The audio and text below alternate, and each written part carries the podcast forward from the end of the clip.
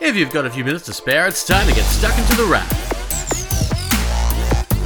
For the week ending March 10 and 11, you're listening to The Wrap, Australia's fastest technology roundup, and we're back, kind of. This is us trying to hit the restart button after being away for a bit because life has been a touch busy, as I'm sure it has for you too. We won't try to wrap up everything that's happened in the past few months quickly because that would still take too long, but rather, let's focus on the now, as in the right now, because right now and right this week, there has been a rather lot to talk about. And we're not talking just a yellow phone, though halfway into the release of the iPhone 14, there is now a yellow iPhone. But there is more as we dive into sound and vision, which is where the bulk of this week has been. Starting off in sound and staying with Apple, which a couple of years after acquiring the Primephonic classical musical service is finally ready to show what it has been doing with it. Specifically, it'll be launching a separate app later this month as Apple Music Classical, which is an iOS only thing at the moment, which will be free to all current subscribers of Apple Music, Android and iOS. A little confusing that, though an Android app will come later. Apple Music Classical will offer over 5 million tracks, up to 192.24 high-res lossless classical, plus support for spatial.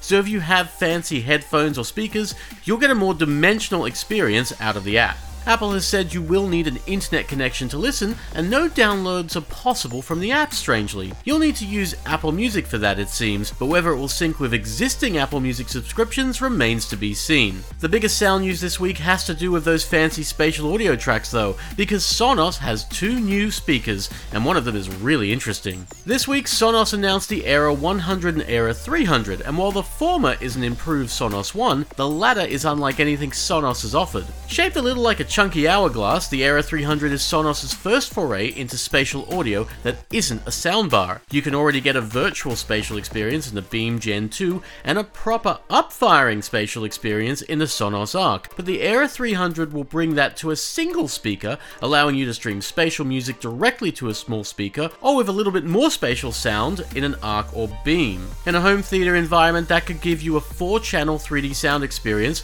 and with Dolby Atmos movie soundtracks, could make the living room that much more immersive in sound, which is really cool. It won't come cheap though, costing $749 each before the cost of the soundbar, and if you add it all up, Sonos Arc, two Era 300s, maybe a sub, ah, you're looking at about 4 grand's worth of sound. We can't wait to test it out though, and even find out whether Apple Music Classical will stream to it. Apple Music will, but Classical is just announced, so we're gonna have to check with Sonos on that. There's also news on the horizon from Nothing, which will have a new pair of earphones in the coming weeks, and just before we jump into the visual news, the James Dyson Awards have opened up for the year, so if you have an idea that might just save the world, you might want to enter it there. Now for the visual, with a lot of TV news on the way. Yes, it's that time of the year for a TV refresh because news is certainly afoot. If you've been waiting to buy a new TV or you've been waiting for the new model so you can buy an old one, that's happening now, so you might just find good deals on slightly older stock or new stock all the same. For the new stock, Sony and LG have both talked up what's coming,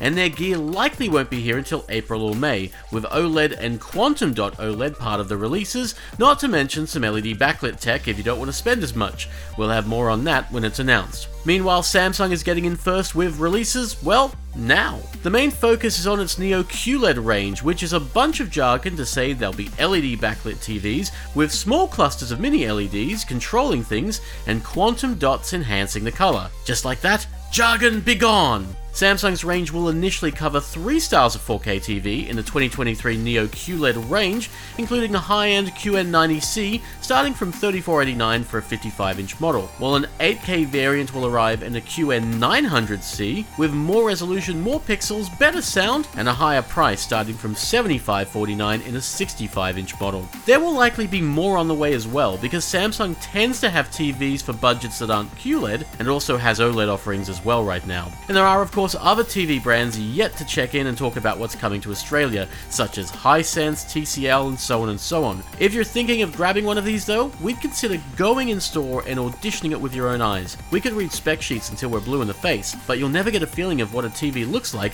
until you see it for yourself. But now, you've been listening to The Wrap, and thank you for listening to The Wrap. It's the return of The Wrap, Australia's fastest technology roundup.